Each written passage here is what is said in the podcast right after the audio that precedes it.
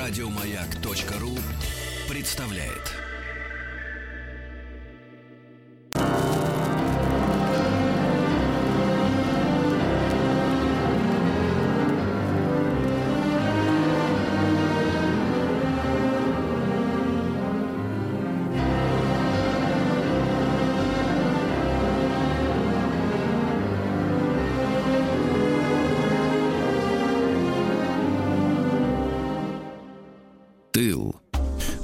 Наш специальный проект «Тыл», который рассказывает о том, как э, страна обеспечивала победу.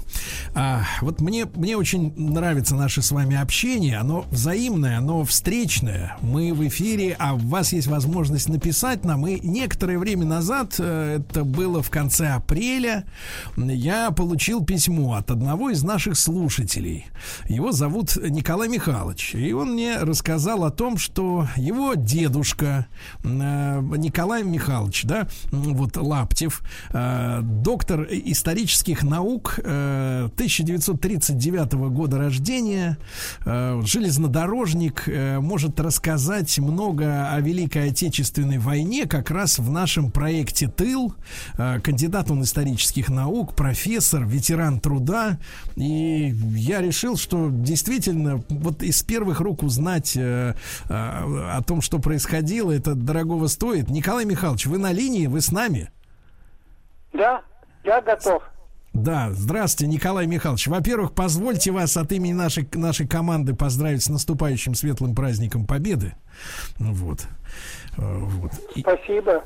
Да, Николай Михайлович. Ну и, конечно да. же, несколько слов буквально о своей биографии. Расскажите нам, пожалуйста, вот о том, как ну, вы связаны а... с железной дорогой. Я несколько слов скажу, что я дитя войны, шестой ребенок в семье, отец погиб в сорок первом году. Он был смертельно ранен в Сталинграде. Да. Вот. В Сибири я оказался по воле ну, романтики, отслужив в армии, приехал строить братскую ГЭС, а затем поступил в Иркутский госуниверситет, закончил на отлично. Затем аспирантуру и стал ученым. И занимался историей железнодорожного транспорта Сибири в годы войны. Да. Все мои монографии, диссертации посвящены именно работе Транссиба. Поэтому я и дал согласие выступить на маяке вот с этим материалом.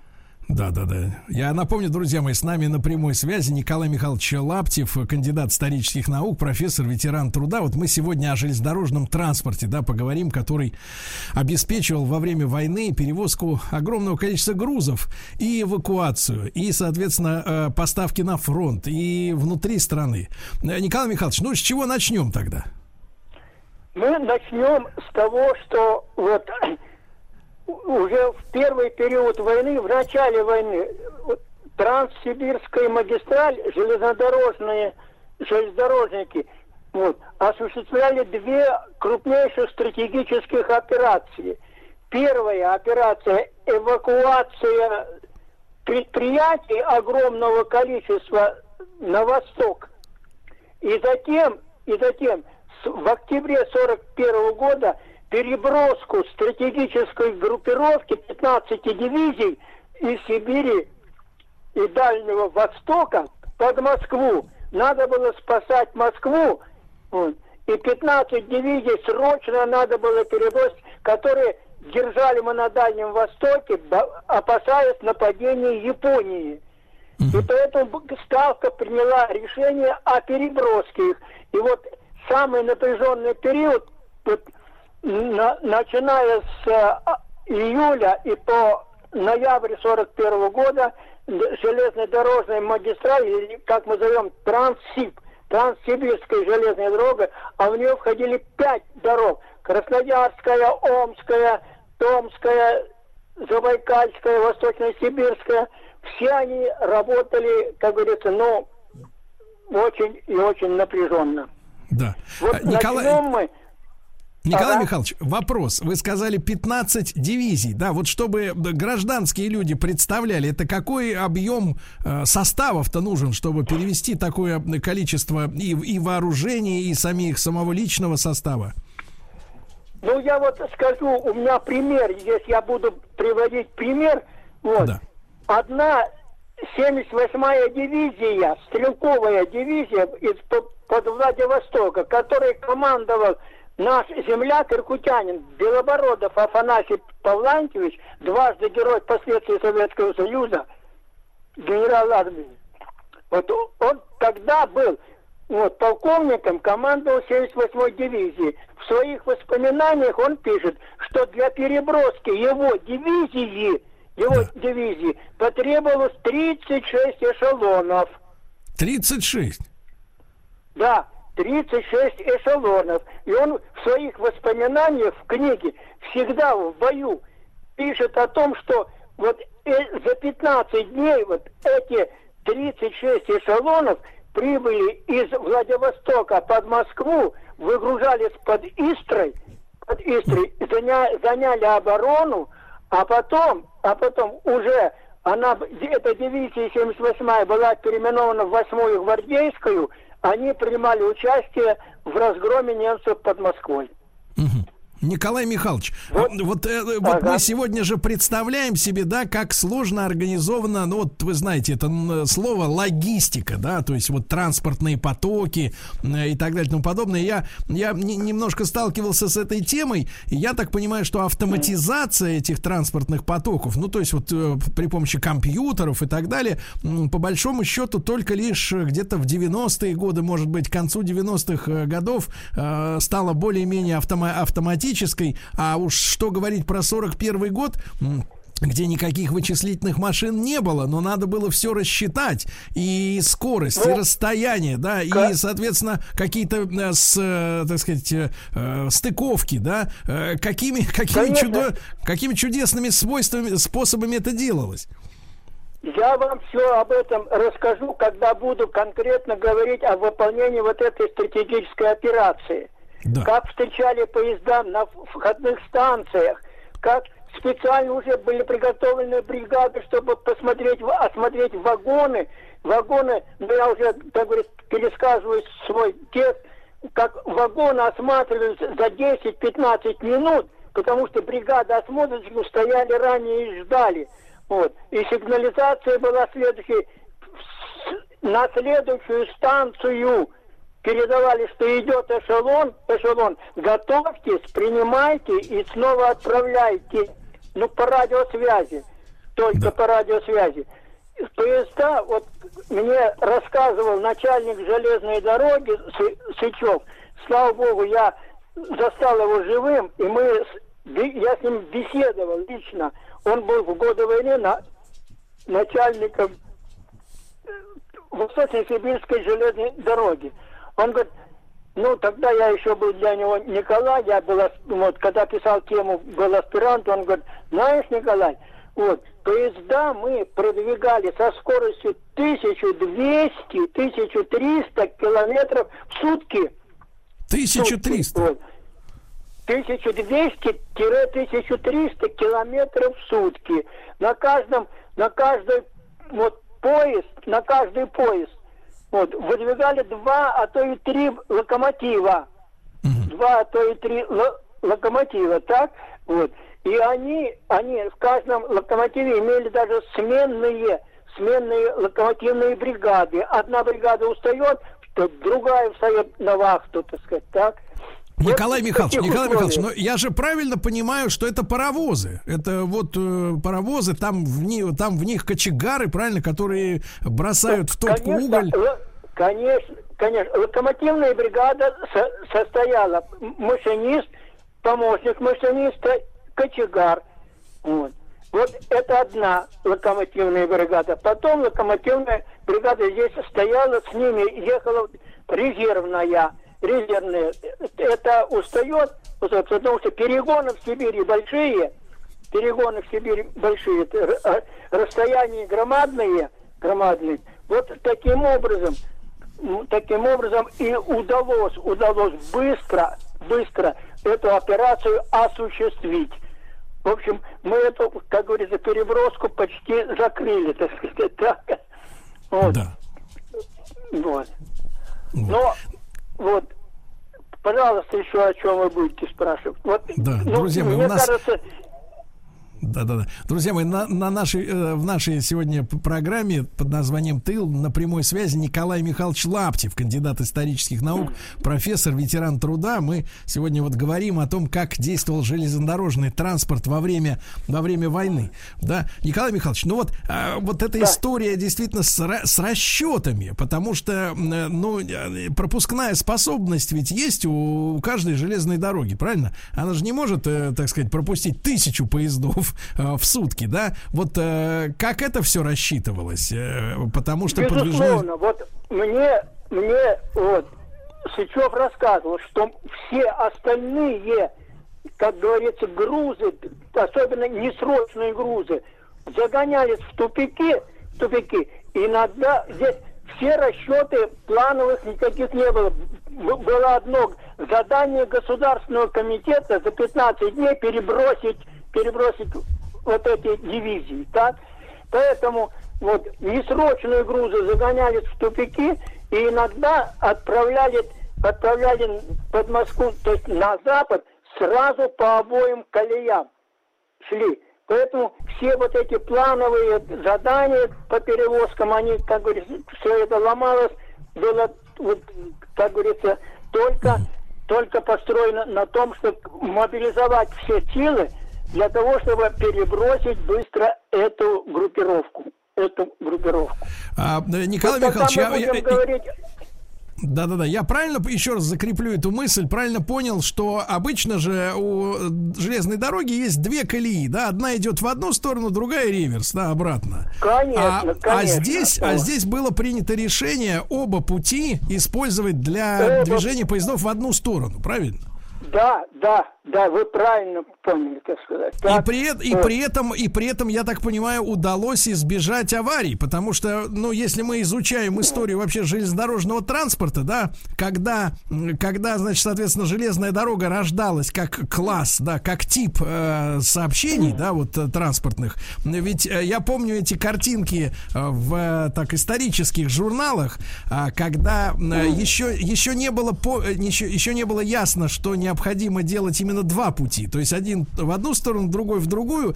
И даже были проекты по снабжению паровозов, а, значит, такими, ну, скажем так, на, ну, скажем так, насыпями или мостами э, впереди идущими, чтобы избежать столкновения, чтобы поезд, который вдруг окажется на, на встречном э, курсе, да, смог по крыше этого поезда проехать э, и дальше продолжить свой путь. Но это фантастические проекты, понятное дело. Потом э, железнодорожники придумали, что для того, чтобы избежать э, катастроф, да, вот этих столкновений на железной дороге, нужно просто строить двойные пути. И вот это великая история. Я так понимаю, что э, э, Николай Михайлович удалось избежать э, действительно аварий, аварий на железнодорожном транспорте вот. из-за того, что такая вот, ну, ну, ну, на самом деле, неразбериха могла возникнуть, да? Конкретно, конкретно привожу вам высказывание вот того же Белобородова, Белобородова. Вот я читал его книгу всегда в бою, тем более он наш земляк, дважды Герой Советского Союза, у нас в Иркутске памятник ему. Вот он в книге своей пишет, пишет о том, что железно, вот эту перевозку, переброску, вот, контролировала ставка Верховного Главного Командования, так? Он, железнодорожники, он пишет, нам устроили зеленую улицу, вот, на каждом, на каждом перегонах менялись э, э, локомотивные бригады, поезда стояли быстро, вот, то, то есть поезда двигались быстро, и поэтому, поэтому вот, поломок мы, как говорится, и э, вынужденных, вынужденных остановок не, не допускали. А, э, Николай, Николай, Да, Николай Михайлович, а вы объясните нашим слушателям, да и мне тоже, и молодым слушателям, а что такое вот управление в те годы паровозом? Потому что, ну, сейчас мы понимаем, да, ну, самые, наверное, беспроблемные, в, в, так сказать, в этом смысле, это, наверное, электровозы, да, где есть электрический провод, кабель, да, так сказать, э, подключился к сети и поехал, да. Ну, есть еще тепловозы, которые заправляются дизельным, да, ну, не дизельным, соляркой, я так понимаю, топливом, да, вот, а это же паровозы. Вот э, каков был запас э, примерный угля у такого вот э, эшелона, да? Ч, и понимаете, ведь надо же было на каждой, получается, станции, а перегоны были большие, этот запас угля э, пополнять, да, и плюс еще пополнять запас воды, потому что, ну, это паровоз, да, там э, как бы котел, в котором кипела вода, да, и, соответственно, пар двигал Ну, конечно, поршни. вот, он и называется паровоз, потому что вода кипит, пар подается на поршни, поршни двигают колеса, так сказать, так, и все. Ну, вы правы, без угля, без угля и без воды паровоз работать не может. Поэтому были вот на основных станциях специальные вот водоколонки стояли, водонапорные башни, водонапорные башни, из которых всегда подавалась вода в паровозы и стояли угольные склады, эстакады, эстакады, вот в тамбур, в тамбур вот угля засыпалось ну, 60-70 тонн.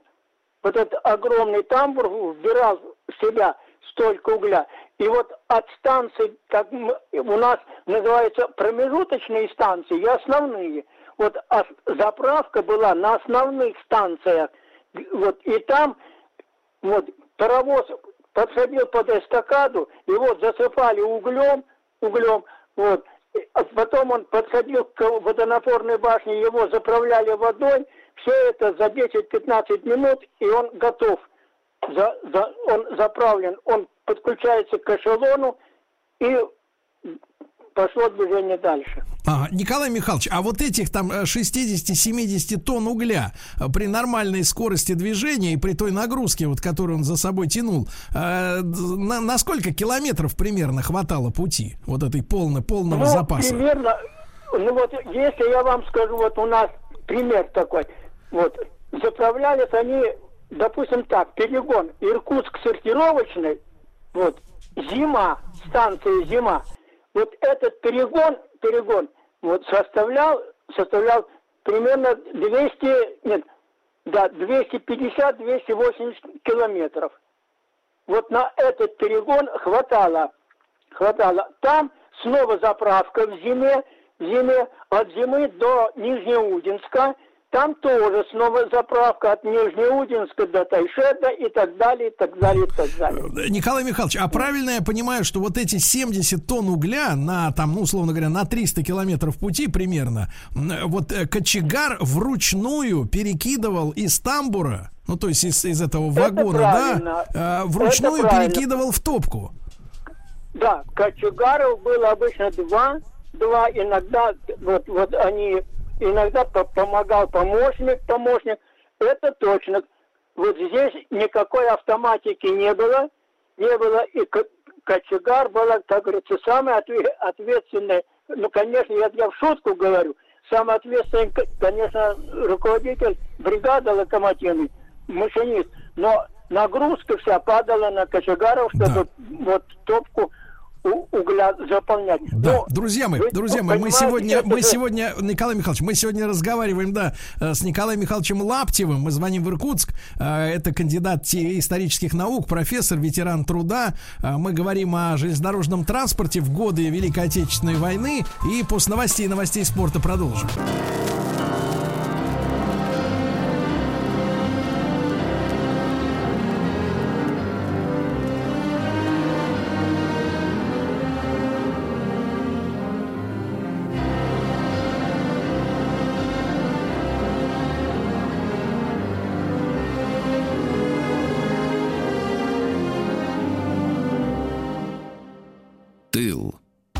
Мои, сегодня в рамках нашего специального проекта «Тыл» мы звоним в Иркутск нашему, нашему э, уважаемому, уважаемому сегодня докладчику Николаю Михайловичу Лаптеву, кандидату исторических наук, профессору, ветерану труда. Мы говорим о э, подвиге железнодорожников в, в годы Великой Отечественной войны. Николай Михайлович, еще раз здравствуйте, добрый день. Здравствуйте, здравствуйте. Да-да-да, Николай да. Михайлович, естественно, у нас есть возможность у слушателей, поскольку мы в прямом эфире, э, комментировать, задавать какие-то уточняющие вопросы, так что, э, так что я буду периодически обращаться к этой ленте. И вот, Николай Михайлович, первое, что спрашивают, э, удалось ли из Бурятии, соседи ваши спрашивают, удалось ли при такой схеме, когда, да, вот нужно было отправить такое огромное количество вагонов, составов, избежать дефицита вагонов? Вот как с этим обстояли дела? Вот я вам скажу, что дефицита вагонов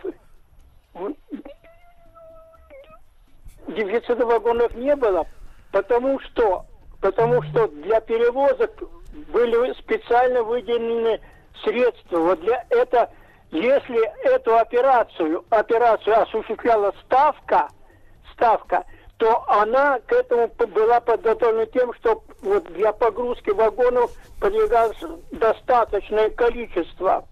Вот я вам пример приведу, как мы готовили, то есть как железнодорожники и военные готовили операцию 45 -го года по переброске, по переброске огромного количества войск. Это не 15 дивизий, которые в, в, в начальный период войны. Это полтора миллиона вот я, цифры у меня вот здесь есть. Вот, было специальное заседание в, в апреле 45 -го года, было за, заседание Государственного комитета обороны, вот, на котором нарком путей сообщения Ковалев докладывал Сталину о готовности дорог Урала-Сибирского направления вот к этой операции – и честно сказал, товарищ Сталин, нам не хватает вагонов, нам не хватает машинистов, нам не хватает помощников машинистов. Сталин спросил, сколько надо. Ковалев выложил все цифровые данные. Сталин, как председатель ГКО, принял все это, и было принято решение о полном обеспечении дорог Урало-Сибирского направления – всем подвижным составом и кадровым тоже. Поэтому, когда та операция осуществлялась вот по переброске в 1941 году осенью, она, конечно, предусматривала обеспечение вагонов. Потому что, ну, здесь надо понять, вот, вот освобождались от грузов вагоны, которые, мы, мы говорим, срочные грузы, несрочные грузы. Вот. Несрочные грузы выгружались и лежали стабелями на платформах, а может быть даже и не на платформах, а на обочинах дорог, а вагоны, необходимые для перевозки, были переброшены. Так что, ну, как говорится, в этих случаях, в экстремальных, в, в экстремальных, вот, недостатков вагонов не было. А вот я вам скажу, когда, когда шла эвакуация грузов с заводов и фабрик с востока, с запада на восток, вот здесь был, я бы сказал, определенный коллапс, коллапс, потому что дороги забиты были подвижными составами. Вот у меня есть пример, что ежесуточно на Транссиб поступало 10 тысяч вагонов. Разгружать их не успели, потому что вот у нас был мобилизационный план на случай войны. А вот в, в мобилизационном плане, плане не было предусмотрено вот эвакуационные перевозки. К ним Сибирь или другие районы не были готовы. Вагоны прибывают, прибывают, а разгружать негде. Их разгружали в, на открытых полях в тайге, в тайге было специально принято решение по сибирским обкомам о мобилизации населения для выгрузки вот этих грузов. Вот эти экстренные меры помогли разгрузить, так что коллапсы были. Но с военными перевозками вот я не встречал, чтобы не хватало вагонов, вот, что они действительно были выполнены. Потому что вагоны, если и в резерве не было, я понимаю слушатели, но за, зато их брали того грузы, как говорится, несрочные, освобождались от вагонов и туда на погрузку. Вот Николай Михайлович, да-да-да, спасибо большое. Николай Михайлович, а вопрос вот вы затронули с нехваткой именно машинистов, кочегаров. Как вот этот, э, эта история решалась? Да откуда брали людей, кадры? Ведь это не, нельзя с улицы взять человека, надо же его обучить. Ну, во-первых, поскольку была уже заявлено, было известно, что кампания начнется где-то в начале августа, так? Там, на Дальнем Востоке. Поэтому к этому готовились и машинистов, машинистов, которые работали на западных дорогах, вот, отправляли на восток, как и вот в, период, в первый период войны, первый период войны, стран СИБа было мобилизовано машинистов, помощников, помощников, кочегаров, вот, 14 тысяч. Для чего? Для того, чтобы там потери на Западе. Война идет, с эшелоном бомбят, самолет, э, паровозы бомбят. Вот из Востока, из восточных, как говорится, дорог мобилизовали людей, а теперь обратно с Запада Запада мобилизовали, и резерв был создан. У меня вот цифры. На восток были отправлены 800 паровозов с полными бригадами. 800 паровозов. 2400 машинистов прибыло, 2900 помощников прибыло, 3100 слесарей по ремонту паровозов. Это все прибыло с западных дорог потому что здесь уже чрезвычайная ситуация, где для борьбы с Японией. Николай Михайлович, Поэтому, а вот да-да-да, а. Николай Михайлович, а вот кочегары, кочегары, это же вот смотрите, а, мы в нашей в нашем цикле тыл, да, говорим о том, что множество подростков, да, и эти есть фотографии, и истории замечательные о том, так как ребята там в 15 лет, в 16, иногда даже младше, вот там в блокадном Ленинграде и младше, ребята заступали вместо взрослых, э, работали на заводах, на оборудных, да. Кочегар же, я так понимаю, это должен быть в любом случае крепкий крепкий мужчина. Ну, то есть уже именно муск... с развитой мускулатурой, потому что, ну, хлипкому подростку, да, ну, там нечего просто делать. Вот э, как с кадрами-то обстоял вопрос, насколько ну, профессия вами, кочегара была дефицитной? Я, я с вами абсолютно согласен, так сказать, так. Вот, вот есть у меня в моей монографии решение проблемы кадров на железнодорожном транспорте. Ушедших мужчин в основном на подвижном составе заменяли женщины. Были машинисты локомотивов женщины, кочегары женщины.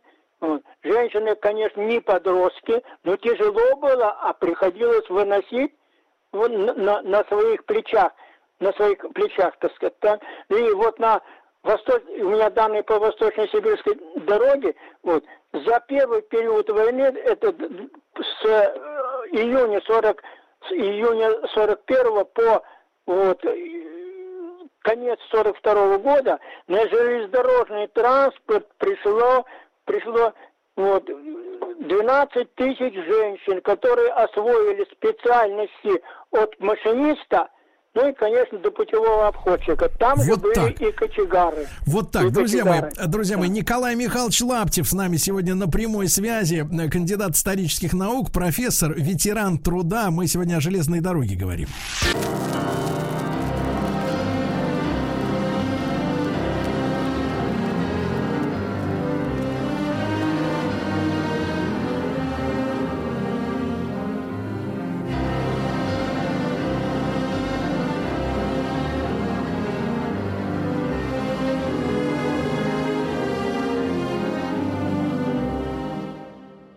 still Друзья мои, сегодня в нашей рубрике «Тыл» специальный гость Николай Михайлович Лаптев, кандидат исторических наук, профессор, ветеран труда. Николай Михайлович 39-го года рождения. А, вот, в этом году 81 год Николаю Михайловичу. И мы говорим о железнодорожном транспорте в годы э, Великой Отечественной войны. Задают вопросы наши слушатели. Ну, например, удалось ли скрыть от противников переброску войск? Ну, слава богу, спутников тогда еще не было. В принципе, э, утаить, наверное, было проще, чем сегодня. Вот. Но вот глав... и люди восторгаются, восхищаются женщинами, да. Николай Михайлович назвал цифру 12 тысяч в первый период только войны. 12 тысяч женщин было призвано ну, вот, э, на работу в железные, да, на железную дорогу. Да, да, да, да, да. Только, mm. только на одну из дорог. 12 тысяч женщин. Среди них были не только а, вот э, руководители, так сказать, бригады локомотивной, но еще и а, кочегары, женщины-кочегары. Вот а, Николай Михайлович, вопрос такой. А, вы сказали о переброске войск э, в там 44-45 год, да, уже чтобы... 45-м, сказать, 45-м. 45-м, да, 45-м. Но, но вопрос, вопрос, Николай Михайлович. Там же, мы же помним, что наша железная дорога шире, чем европейская. Это, соответственно, защищает нас э, автоматически от такого массового вторжения при помощи железнодорожного транспорта оттуда. Но когда нам надо перебросить э, свои войска туда, то, соответственно, тоже стоит огромная задача по смене колесных пар. Правильно? У них же колея уже. И тут вот такое огромное количество да. войск. Как, этот, как вот, это вопрос, вот эта задача решалась? Эта задача решалась следующим образом. Вот у нас же были железнодорожные войска, вот, железнодорожные войска распро... располагали 30 управлением военно-восстановительных работ, УВВР. Вот. Эти УВВР, управление военно-восстановительных работ, вот, осуществляли замену колеи замену колеи, когда советские войска освобождали территорию, допустим, Польши, территорию там Венгрии, то эти УВВРы приступали к работе и заменяли, как говорится, рельсы на наши, так сказать, так. Вот. И это, а еще были ВО, военно-эксплуатационное отделение, специальные военизированные вот, э, подразделения на, на транспорте железнодорожном, которые этим и занимались. Николай Михайлович, Николай Михайлович, и еще да. один, один еще важный вопрос. Вот мы говорили же о боевых потерях, да, в, э, так сказать, на железной дороге, когда в прифронтовой полосе, а то и не в прифронтовой, потому что бомбардировщики, штурмовики немецкие могли достаточно далеко залетать, да, за линию фронта. Вот у нас есть mm. какие-то цифры, цифры потерь именно вот э, паровозов, составов э, из-за вот атак немцев с воздуха? К сожалению, у меня, у меня вот этих данных нет, потому что я-то лично занимался историей Транссиба. А здесь потери не было от немецкой или японской авиации, понимаете? Но у меня есть Понимаю. материал, понимаете, подвиг, подвиг железнодорожников, восточно-сибирских железнодорожников на войне. Там потери, потери какие были? Ну, не, вот такие небольшие, я бы сказал, людские, но это яркий подвиг. Вот я вам скажу, что по заданию, опять-таки, ГКО, Государственного комитета обороны, вот все железные дороги Восточной Сибири, их я перечислил пять, получили задание приготовить бронепоезда. Вот. Это задание ГКО пришло в октябре 41 года. Вот, они все приступили и со своими силами за счет своих средств создали, соорудили 20 бронепоездов до конца 42 года. Николай Михайлович, а мы вот, вот смотрите, Николай Михайлович, мы знаем о таких поездах, они действовали в гражданскую еще войну, да, вот и там в Первую мировую. А эти поезда, эти поезда сильно отличались, то есть э, насколько они были вооружены, вот это интересно. Значит так, примерно один бронепоезд, один бронепоезд, вот, включал в себя локомотивную бригаду, вот, 8-10 бронированных платформ с зенитными пушками, с артиллерийскими пушками, с пулеметами, с, с военной прислугой, с военной прислугой.